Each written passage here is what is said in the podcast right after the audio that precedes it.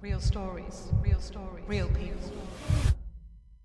I just can't believe it. It was one of the most exciting times in my life. It's just, I just can't believe that it happened to me. Me winning the lottery. I just can't believe it. Real stories, real stories, real people.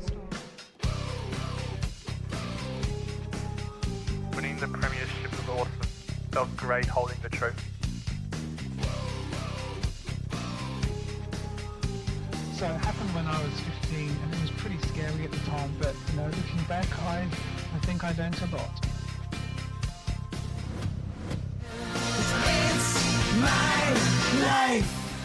Well, hello and good afternoon, and welcome to It's My Life, where we talk to local people and hear some of their incredible stories about their lives. I'm Karenza, and I'm joined today by my co host, Kim.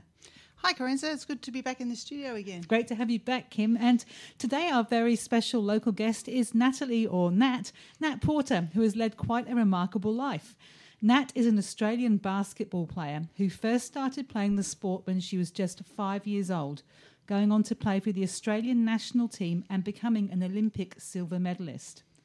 Here in Australia, Nat has played for several different top level teams, including the Dandenong Rangers, the Bulleen Boomers, Townsville Fire, and the Sydney Uni Flames, where she was the team captain and then the Canberra Capitals.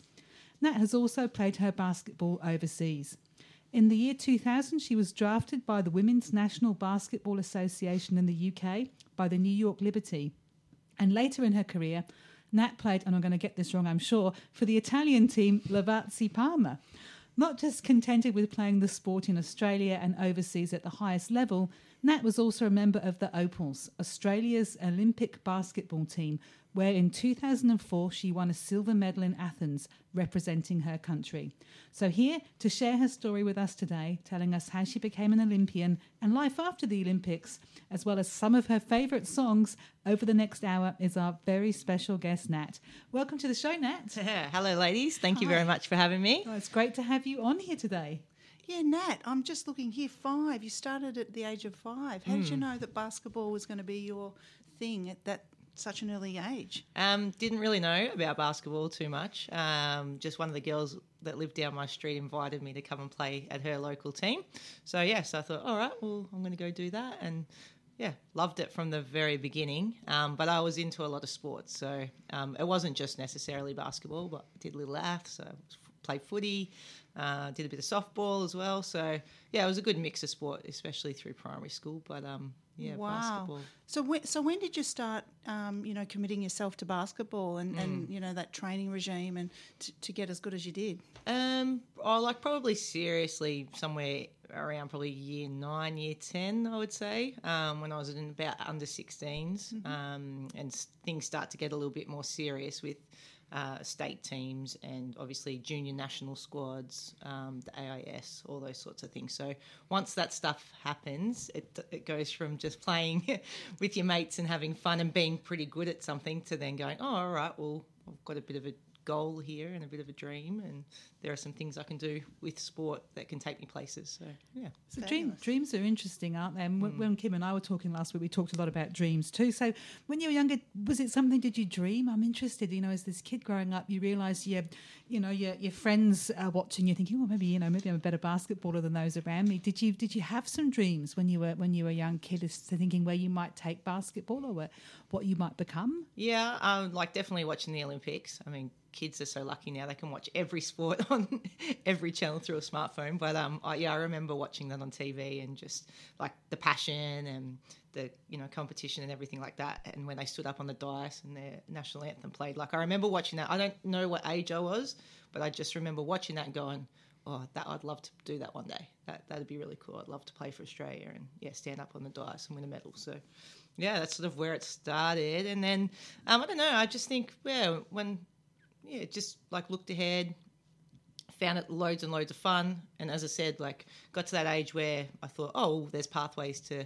some pretty cool opportunities. And the thing I loved about basketball that probably separated other sports was that um, you can play it in pretty much every country. So that to me was really appealing because I've always well, I didn't know I loved travel, but I started traveling from an early age. So, um, yeah, that was like, okay, cool. I can go play in America and I can play in Europe. That'll be a pretty cool place. So just following on from that, so you were 15, I think, when you were offered a scholarship. So you know you've been playing what I'm imagining like rep basketball, state, all of those things. Suddenly a scholarship at the age of 15, and if I'm right. Um, what, what did you what did you have to kind of do to get the scholarship? What did it mean? Did you have to kind of live away from home when you got that scholarship, or Yeah, yeah. So I was in year 10 um, when I moved up to Canberra. They actually wanted me to go. So I was bottom age under 16. So I was only 13, I think 13 or 14, when the AIS scouts started to, like, I guess, talk to my parents and look at me at games. Um, and they wanted me to go up when I was in year nine, but my parents were like, no, that's way too young. Um, and so, yeah, I just turned, I just turned 15 in the December and I'd moved there in the January.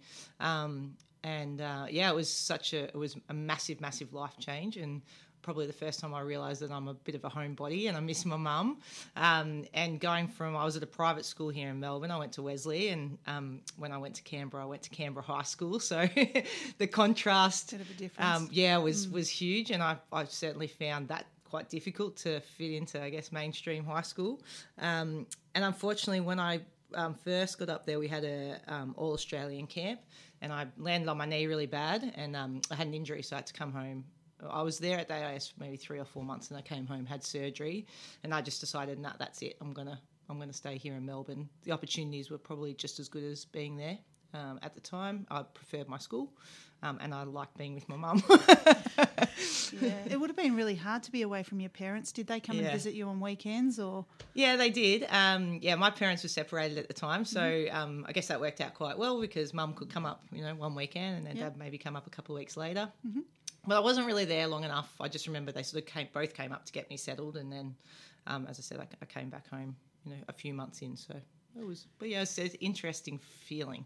It would have been because Yeah. 15's really, really young to live away from home. But gee, it would Yeah. have been um, a tough call for your parents to make too, to, to say, yeah, okay, I'm going to trust, you know, s- send my 15 year old away in, you know, into another state in the nation's capital to come and play basketball and kind of put her in the hands of other people to look after. Yeah, you. so bizarre. Um, I went on my first trip to America when I was 14, um, and that was with a Victorian team, and uh, I think the oldest player was maybe 33. So I was the youngest by far. The next one closest to me was 18, um, and it was such a fun trip. Like we got up to a bit of mischief, and I was only 14 years old. I can't believe my parents sent me away. Like, let not sent me away, but let me go off to AIS. But um, yeah, I don't know. It's um, I guess just that's they could see that I was driven and that's what I wanted to do. And um, I was pretty responsible I would say. I was pretty mature as well just because I played with a lot of older girls. So um, yeah they, they obviously felt good good with the process I guess there's sacrifices that you make along the way. Like, you know, when I'm thinking about my kids growing up, you know, my, you know, my son's out, you know, skateboarding with his mates, you know,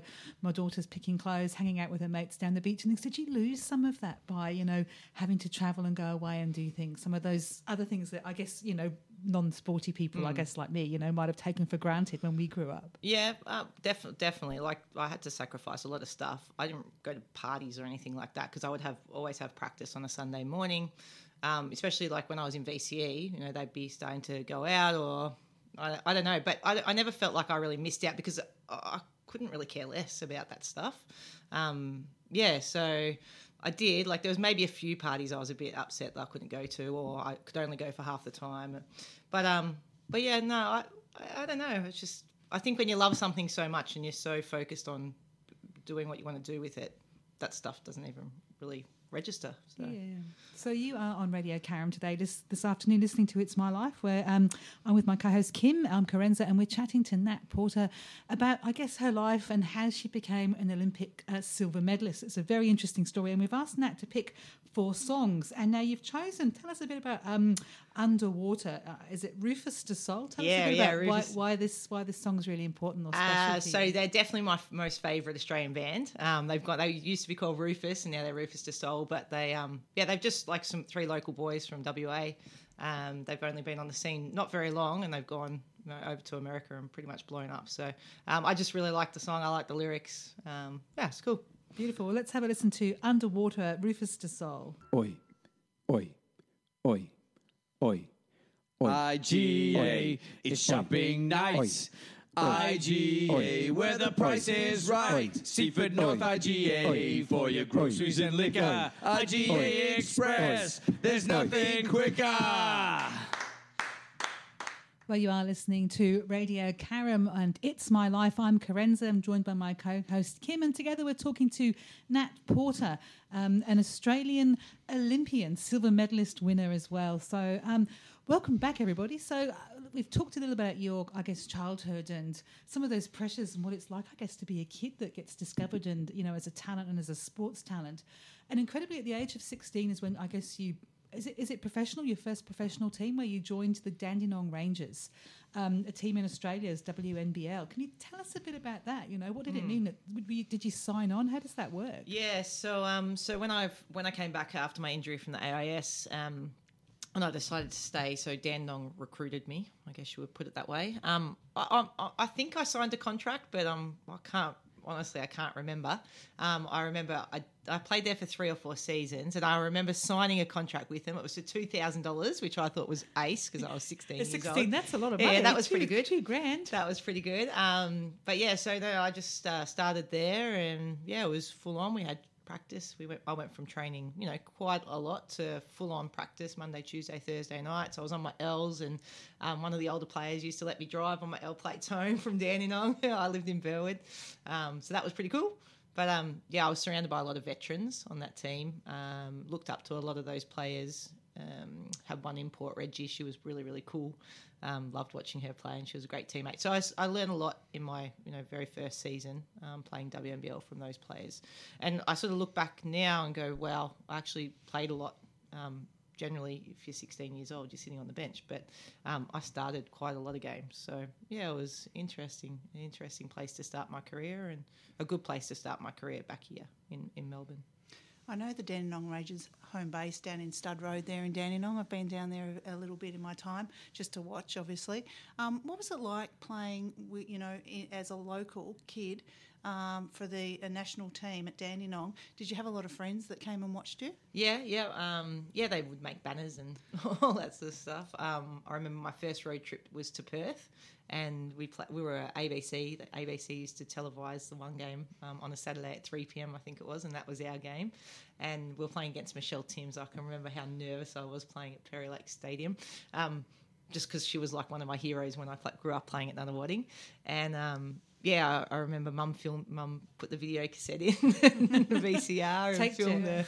the yeah tape the game. And you know how I said, "Oh, I'll listen to this back." I don't even think I watched that game because I was probably too embarrassed to watch myself. But um, yeah, it was it was cool, and we always had local support and. Um, having played in like quite a few different areas and places, it's nice because you know you always have friends or family that, that can come and support you and cheer you on. So was good. So, did you still stay at school when you were playing professionally, or did you have to kind of quit school or leave school? Or? Uh, no, no, I still still stayed at school. Um, Wow. I quite I quite liked studying. Like it, I was never going to be you know an A plus student, but I certainly like to apply myself. And um, I think I just my parents drilled into me that I always had to have a backup plan. You know, couldn't rely on basketball, and um, basketball is probably not going to ever make you enough money to be able to support you full time. So um, I just invested academically enough probably for what I had to do. But the school was really good, especially as I said to you, like I travelled to America like year 10, year 11, year 12.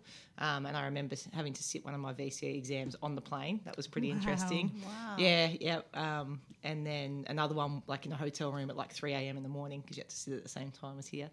Uh, so, yeah, the school was really, really good. They certainly helped me juggle Yeah, everything very that I needed to. supportive. Yeah. Very, very supportive. And you stayed you stayed there for three seasons at um, the Dandenong Rangers, and then you left and you went to Yeah. Townsville Fire.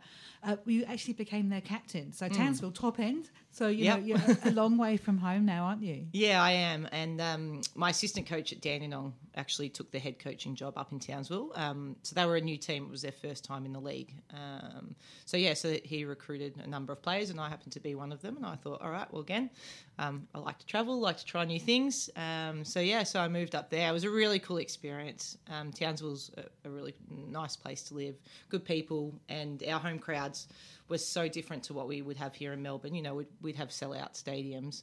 They put on a show. Um, it was a lot of fun, fun playing in Townsville. I, I, I really enjoyed it. Great. So, so that year you were named. Now, beg my pardon if I'm uh, getting this wrong as well. The Robyn Maher Defensive Player of the Year and a member of the WNBL All Star Five. That's pretty amazing. Uh, what do you think it was that saw you achieve those accolades? Um, the defensive one, I was uh, well. I'd sort of focused. I never was. I was a good defender. Um, like I was pretty athletic and could read the game quite well. But I said I used to get into foul trouble. Like uh, that, I remember my t- my coaches would always be like, "Have foul discipline, foul discipline." Um, and I remember once that season that I won that um, w, that defensive award. I just focused on right. I'm going to become like a defensive stopper. I think I need to add that um, element to my game, especially if I want to make um, the Olympic team. So um, I just went out there and just, you know, focused on that being one of my goals rather than just trying to score as many points as I possibly could. Um, and then the All Star Five, um, yeah, again, like it's, you know, you're only as good as the team around you. So they certainly helped me achieve the things that I wanted to. I was 23 at the time. I know we're going to speak about the Olympics in a little bit, but um, yeah, I, I, I started probably tr- starting to hit my straps um, in my early 20s. Um, coming out as a teenager um, into my early 20s, you know, you you don't have consistency, I think, in terms of performance. You haven't found that about yourself, especially just in life in general, right? You're Yeah, here, there, and absolutely. everywhere, just trying to sort yourself out. So, um, as an athlete, I think when I that season when I won those awards, I probably you know something had probably kicked in and sunk sunk in, and I just was a consistent performer, um, which probably helped me achieve those awards. So your next club was the um, Sydney Uni Flames, um, and again you won the Players Award. And the, uh, the Sydney Morning Herald, and this is a quote here, described you as one of the team's stars. And again, so that drive is really, really strong in you. So you know you're starting to really be at the top of your game at, at this point in your life. You're pretty still pretty young in your twenties. Yeah, yeah, yeah. Um, when I moved to Sydney, it was a couple of years, um, I think 25, 26 I was. Um, and again, I always like look back and go, oh, 26, I got it. Like I sort of understood what I wanted to do, where I wanted to go. Um, and playing for Sydney gave me that opportunity, um, not just on the basketball court, but I got to study as well. Um, I started doing some things in terms of like career that I liked and enjoyed. Um, so I think again, like just all those aspects sort of started to fall into place. Um, and when you're happy outside, you're also like a, probably a better competitor on the court as well. So That's Um, true, isn't it? I think that's really true in life, isn't it? If you've got all those pieces lined up, that sort of sense of contentment in your life, you're able to achieve your potential, aren't you? A lot more. Yeah, yeah, But with all the highs, obviously there come some lows in life and in sport. Uh, in the season's grand final, you scored 15 points against the Canberra Capitals, but your team still lost. Um, What was the moment? What was this moment like for you? How, how, how, how can you describe? You know, yeah, losing's, hor- losing's yeah. horrible. Um, yeah, it is definitely when you put so much blood, sweat, and tears, and you know over a long period of time, especially you know not just that season, but you sort of build, build, build on previous seasons with the same te- teammates and cohorts. Um, yeah, it was difficult. Uh, I can't say anything else really. It's horrible losing, and um, unfortunately, I never got to win a WNBL um, championship.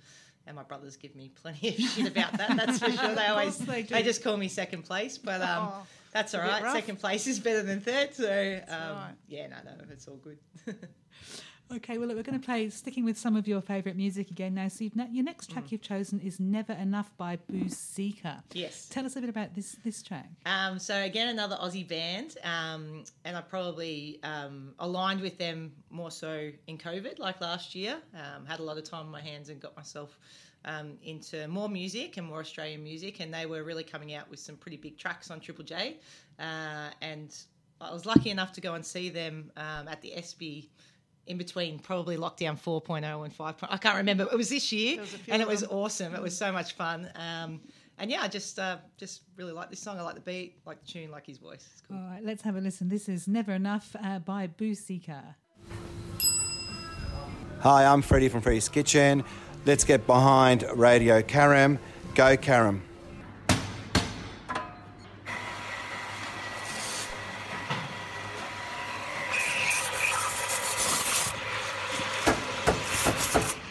So, welcome back, and you are listening to It's My Life here on Radio Karam. I'm Karenza. I'm joined by Kim today, and we are chatting to Nat Porter about her fascinating life and basketball career. And uh, we're going to talk next about living and playing overseas as well. So, um, at just the age of 19, you were drafted in the fourth round of the WNBA draft. Um, you were drafted by the New York Liberty as an American professional, uh, an American professional basketball team based in Brooklyn, in New York City, which plays in the WNBA. This is such a long question. I don't know what I've written here. So you basically got drafted to play in the WNBA. Yep. Yeah. So did. Um, and so you left Australia, and what again was it? Yeah, you're 19 years of age. You know, that's it's a really big deal, isn't it? To kind of, I reckon, Yeah. go overseas, and pack your bags, and say, okay, I'm going to go. And was Yeah. it, were you scared? Uh, it was weird. So whenever I talk about this experience, it was just like a mind blowing experience. This one, it came out of nowhere. I, it's not like it was ever even on my radar to ever play in the WNBA. Um, and I got an agent. I, I just moved out. When, pr- practically, my mum says like I turned eighteen, and then bang, I was out. Uh, She never saw me for about ten years, and so I'd moved out of home, and um, yeah, just I got an agent, and I just remember taking a call, and he was like, "Oh, you and Jess Bibby, and she was my teammate in Dandenong, and she was one of my best mates at the time. You and Jess are um, off to Chicago in three days. And I was like, what? Pardon? He goes, yeah. He's like, you're off to Chicago. We've got your flights and everything. Um, you're going for the, you're going over there for the draft camp. I was like, what? Like, what even is this?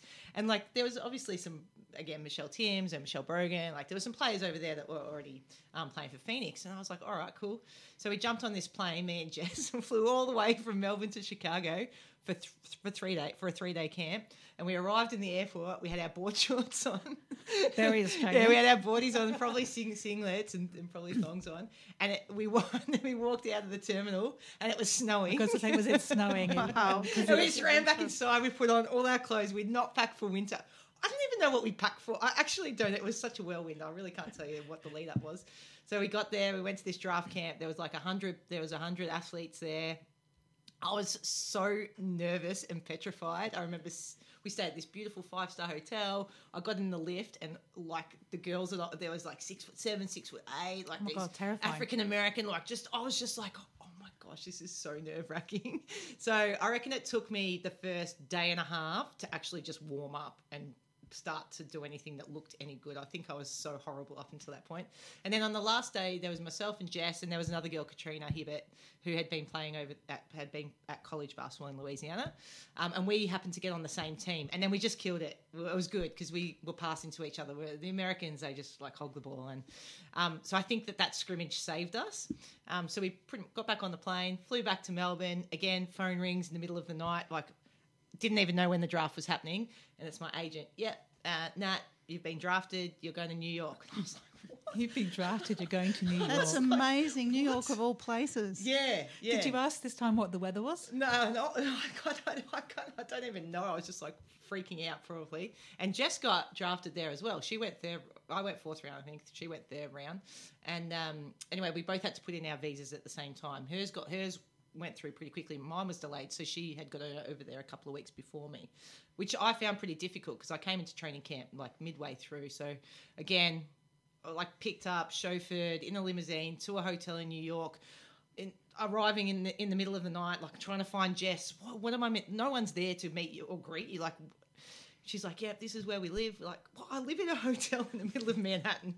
I go, "What about food?" She goes, "You just order room service, and you get like a hundred. Okay. You get a hundred US a day." You are describing every 19 year old child's dream, aren't you? I mean, you know, every 19 year old teenager. But that's just that's just a dream, isn't it? Well, in America, yeah, but it was freak in a but I- hotel. yeah, just wasn't prepared. And then so next morning she's waking me up, and I've got jet lag. She's like, "Right, we're off to practice. We've got to catch a subway. We're going to catch a bus. We're out, yeah, to Brooklyn, uh, uh, some warehouse. Rock up for training, and then yeah, we started training camp. So." Yeah, it was so daunting. It was absolutely horrible, horrifying Is it experience. different? Are the fans different? Is the game yeah. different? Yeah, it's so so different. It's really like I think Australians do so well. You know, we're such a small nation, but when we go and compete overseas, like we have such good like collaboration, teamwork, hustle. Whereas the Americans are very much like dog eat dog. Like it's me and it's me and myself sort of thing. They got that attitude. So that was really difficult to get into, especially when you're only like a little kid. Um, to, to sort out. But yeah, um, WNBA is an interesting one because the the clubs aren't affiliated with the NBA team, so they're sort of on their own standalone programs. So you're playing much smaller gyms. They do struggle. Um, like they've done a lot of work over the past thirty years to um, really bring in like a lot more spectators and membership, and they've done a pretty good job. But when I was back playing, the crowds were pretty small. Um, I wouldn't you wouldn't say it was the best league in the world. New York's one of my favourite cities. It's just amazing. Uh, did you continue to live in a hotel or did you get your own place? Yeah, eventually? no, no, no, no. Just stayed in the hotel whilst I was there. Yeah, that's yeah. amazing. But I've I've been back um, a fair few times since, so it's nice to yeah be prepared and set out what you want to get, want to do. But again, it's like that thing. You know, you talk to people and people are like, oh, you've been to such and such, and you've been here, and you've been there, and you've been all over the world. But really, we've seen the inside of basketball stadiums, the inside of buses, and the rest of the time you're sleeping, eating, recovery, massage. You're not really getting out and sightseeing or enjoying the things that 19 year olds probably want to do Yeah. um, at that time. So it's an interesting experience. Well, talking about you know travelling and going to all these amazing places, in 2008 you signed a contract to play in Italy with uh, Lev- Levazzini. Have I got it right? No, 'cause I got it wrong, didn't I? I got- I def- I- I think I Oh, you- the I coffee brand. It was uh, Lavazza. I, I remember you saying. So Lavezzini, Parma. Yeah. Uh, during the winter season, why Italy? I mean, Hmm. what was it like? Um, so I'd sort of, uh, I, ha- I wouldn't say I had to stay in Australia to play, but um, I wasn't, you know, a starter in the Opals team. So I wanted to play in Australia to really, I guess, solidify my spot on the Opals roster, try and make Olympic teams. Um, I knew that there was more money to be made in Europe, but I never wanted basketball to be just that, just just chasing money. Um, but a lot of my teammates have played in Europe and had good experiences, but also quite a lot of athletes have gone over there and had not so great experiences as well. So um, again, I think I was just at the right age. Um, I was trying to make the Beijing Olympics at the time when I signed my contract, um, and yeah, I just took a really great deal um, in a really cool town. Out of all the probably the European countries that I played in, I really always liked Italy. I liked the food, so it just felt right.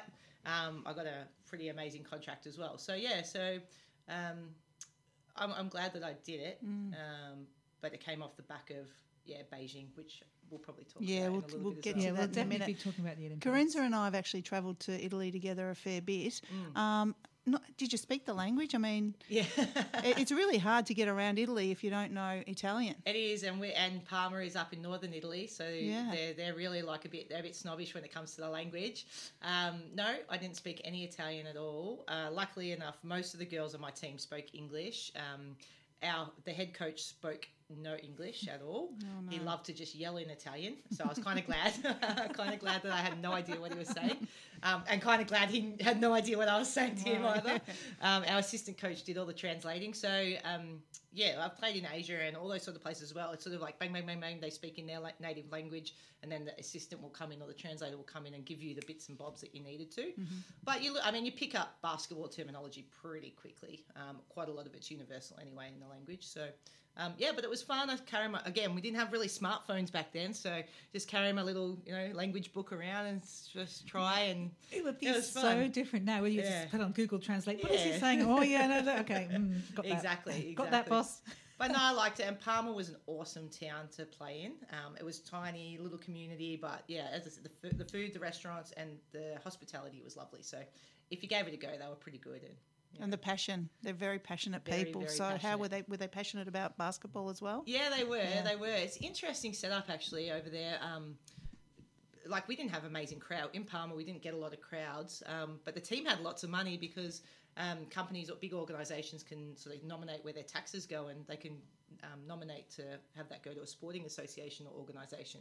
So that's why they were able to attract um, such great players. But we played in the Euro League, um, which was really cool. So we would play Sundays. We would play in the Italian League, and then then we would travel, get on a, a plane or a bus on the Monday, and play Wednesday nights in the Euro League. So that was cool. Oh, we would play cool, Russia, yeah. Latvia, Slovenia, all over the place. So yeah, it was a unique experience. So we're going to definitely start talking about um, the opals and the Olympics after our next track. But you know, Yes. I'm interested because you kept each time you would go overseas, you'd come back to Australia Mm, too. Like, there's was there a pull? Was there something about playing at home that was different or special, or was it just that you went where the opportunities were in your career? Um, like obviously reflecting back now on my life, I think it's just a matter of timing. Really, to be honest, I think just things that fell into place at different times meant that I just spent time where I did. Um, you know, again, we would talk about Olympics, if I think if I had made the Beijing team, then I probably would have gone off and played in Europe for a little bit, little while longer. But because I didn't make that team, my, my whole circumstances changed. So coming back to Australia was probably more about well, what's next? What's what, what am I going to do with my career next? So. So you are listening uh, to It's My Life on Radio. Karen Mum Carenza, joined by my co-host Kim, and we're chatting today to Nat Porter, an Australian basketball legend. Uh, and coming up um, after this this next break, we will start to talk a bit about the Olympics and what it means, I guess, to be an opal. But we are also playing some of your favourite tracks and. You've chosen Lionel Richie. um, tell us a bit about Lionel. It's a bit different from the last two. It's very songs, different but, from the um, last two. So this is uh, whenever we're at parties, you always got to play like what was your pump up song, right? And this was the song I used to listen to before games. Uh, there's a couple of lines in the song that just make me feel like I'm back out on the basketball court. But um, yeah, this was my pump up song before for, before a big game. All right, let's have a listen to Lionel Richie's All Night Long on Radio Karen.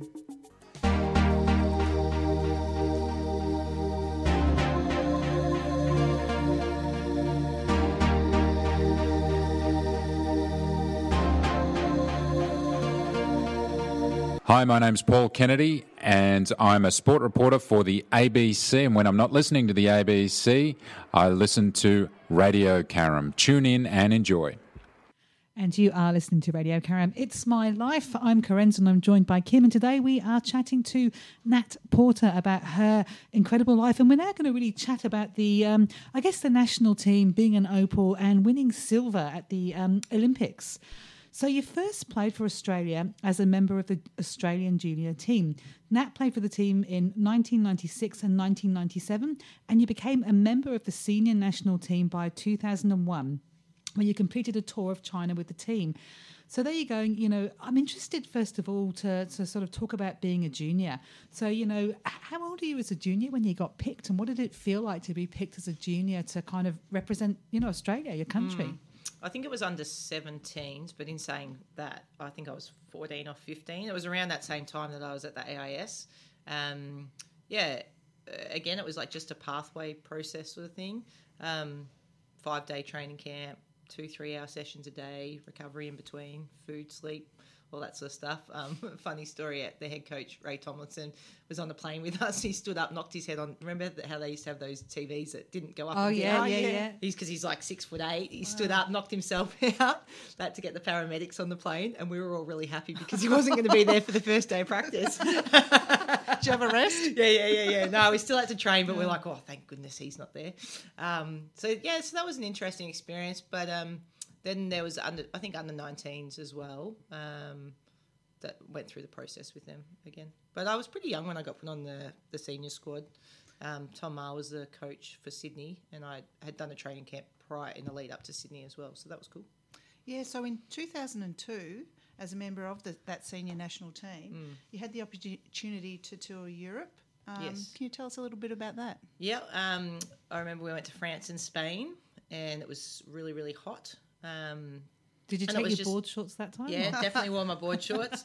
Um, and I remember just, I guess, just trying to navigate the culture, um, work out the culture because I was really, I was always one of the youngest on the squad, especially at that time. Um, so just, I guess, the do's and don'ts. You know, you, when you're in your own age group, you be your own person. But um, yeah, being on a squad or a team with players that you've looked up to as a little kid is a really weird, daunting experience. Very exciting, but it's just, I guess, mimicking their behaviour. Um, and that's what the Opals have always been known for is that just um, like relentless, persistent culture, um, staying together. Just, it's a really special thing that they created um, back in the 90s. And so it was just, yeah, trying to, f- I guess, form how that fits within your Mm. own values system. Um, so yeah, so I learned a lot. I probably didn't play very much when I went to Europe, but it was such a wonderful experience just to room with those girls, train with those girls, and Yeah. get get into it. So you've represented Australia numerous, numerous times, you know, Mm. including at the Olympics.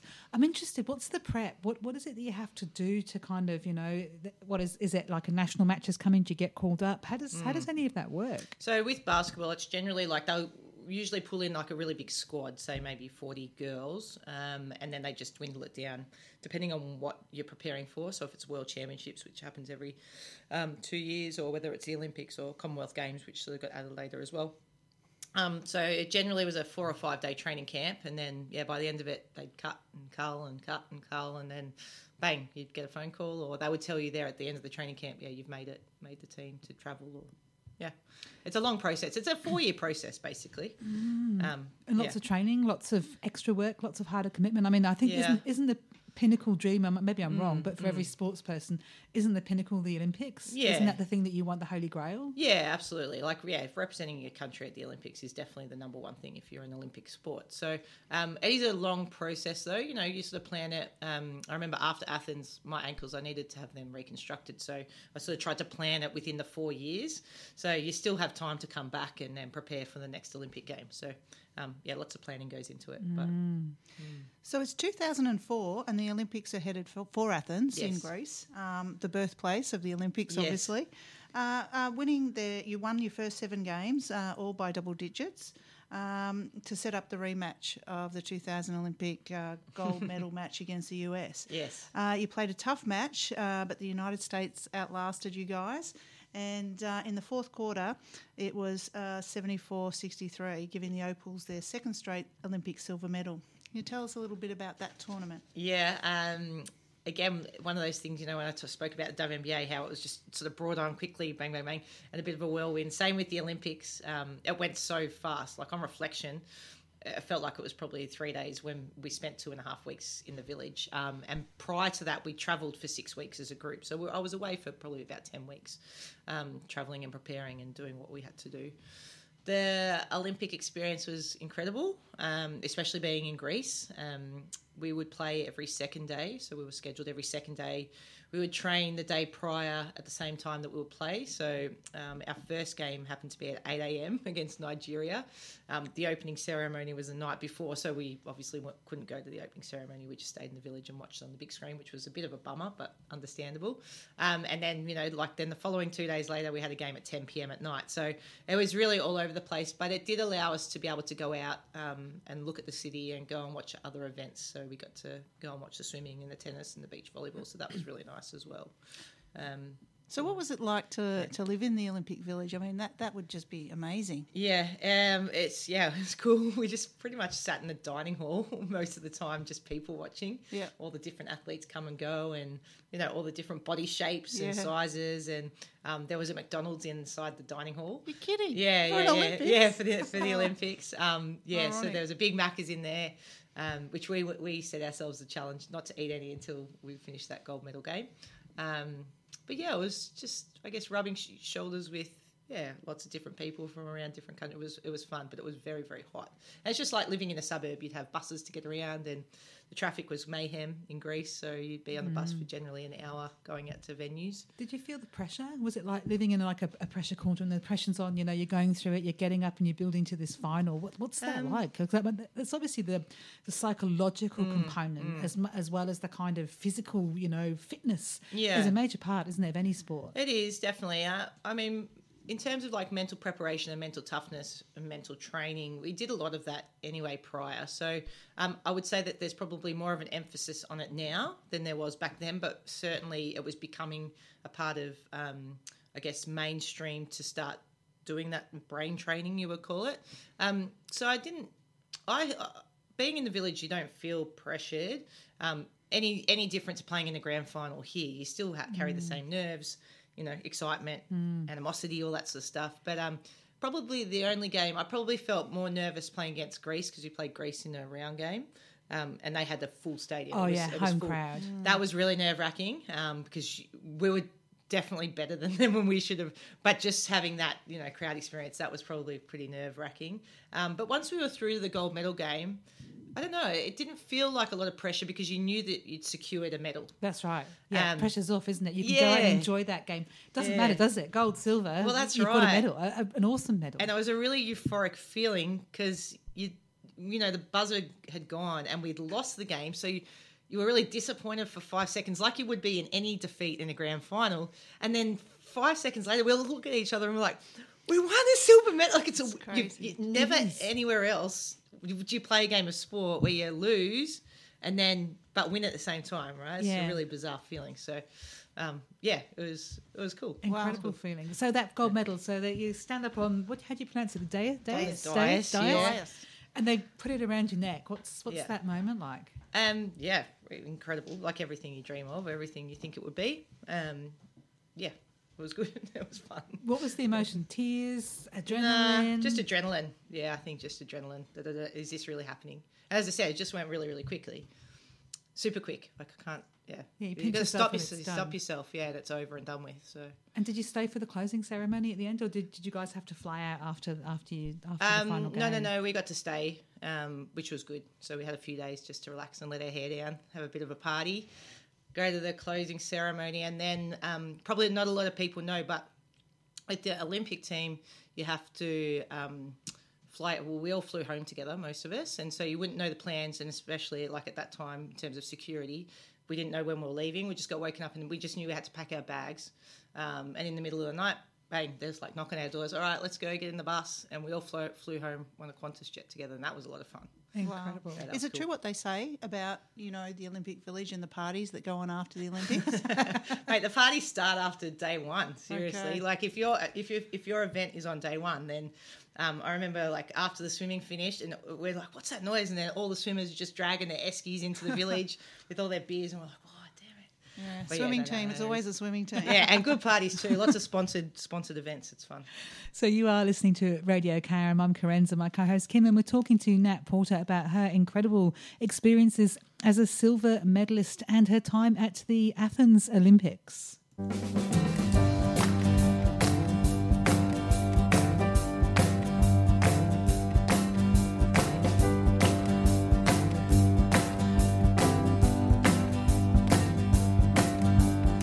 Hi, it's Sonia Kilkenny, and I'm pleased to be here on Radio Karam. And you are uh, listening to Radio Karam, where we are chatting to Nat Porter. So I'm interested now in um, life outside of the Olympics. So you know you've you've got to that stage, the the highest pinnacle, and I guess you know we're keen to understand really what happens or what comes next. Yeah. So, how did your basketball career, professional basketball career, come to an end? Uh, so when I speak about Beijing, so I I wanted to make that team, and then I didn't make that team, so everything kind of changed. So we were talking about like you come and go, you go play overseas, come back.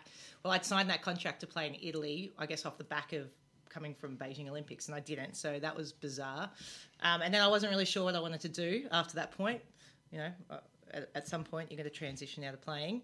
Um, so I came back um, and stay with Sydney. And then at the same time, I just finished my masters.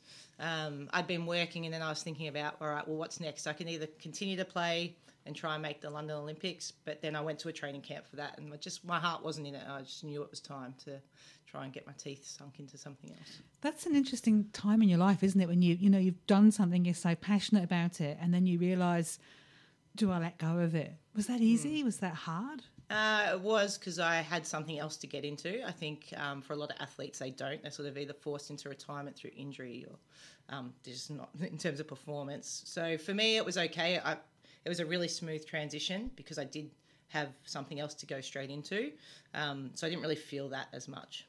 So, you, so you mentioned you Mm. had just completed a masters.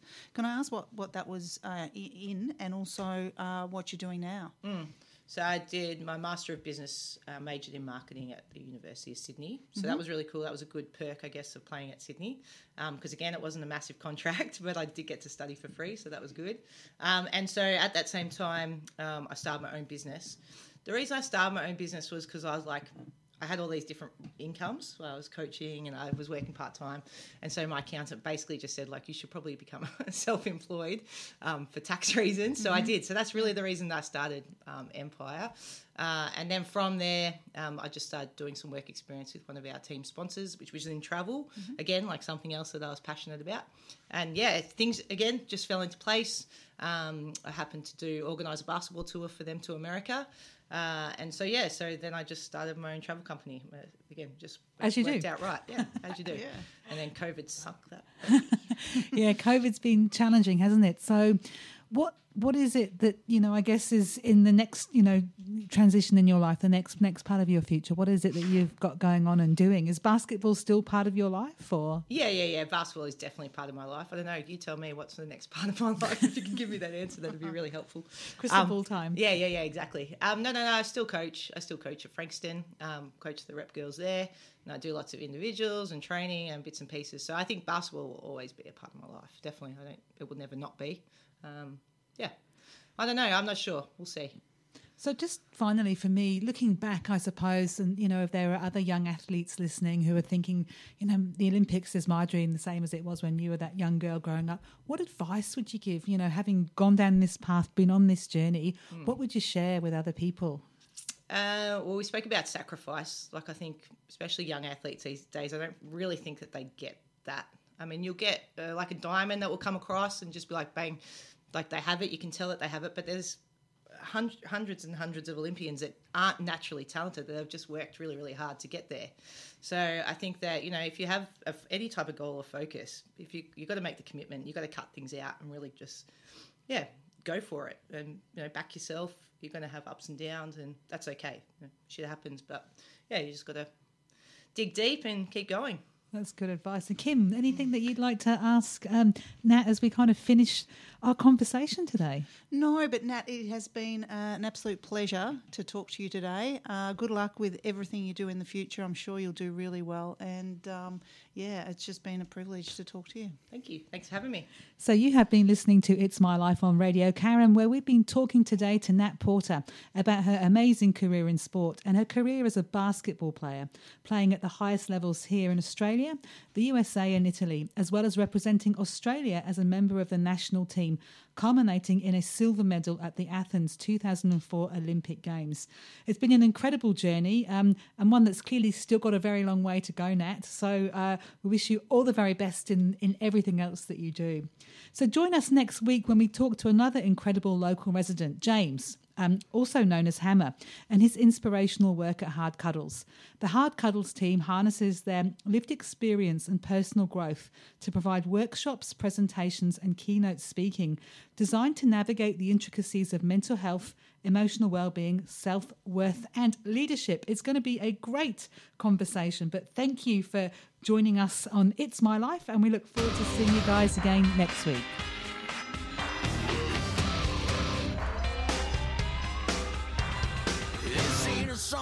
For the broken hearted.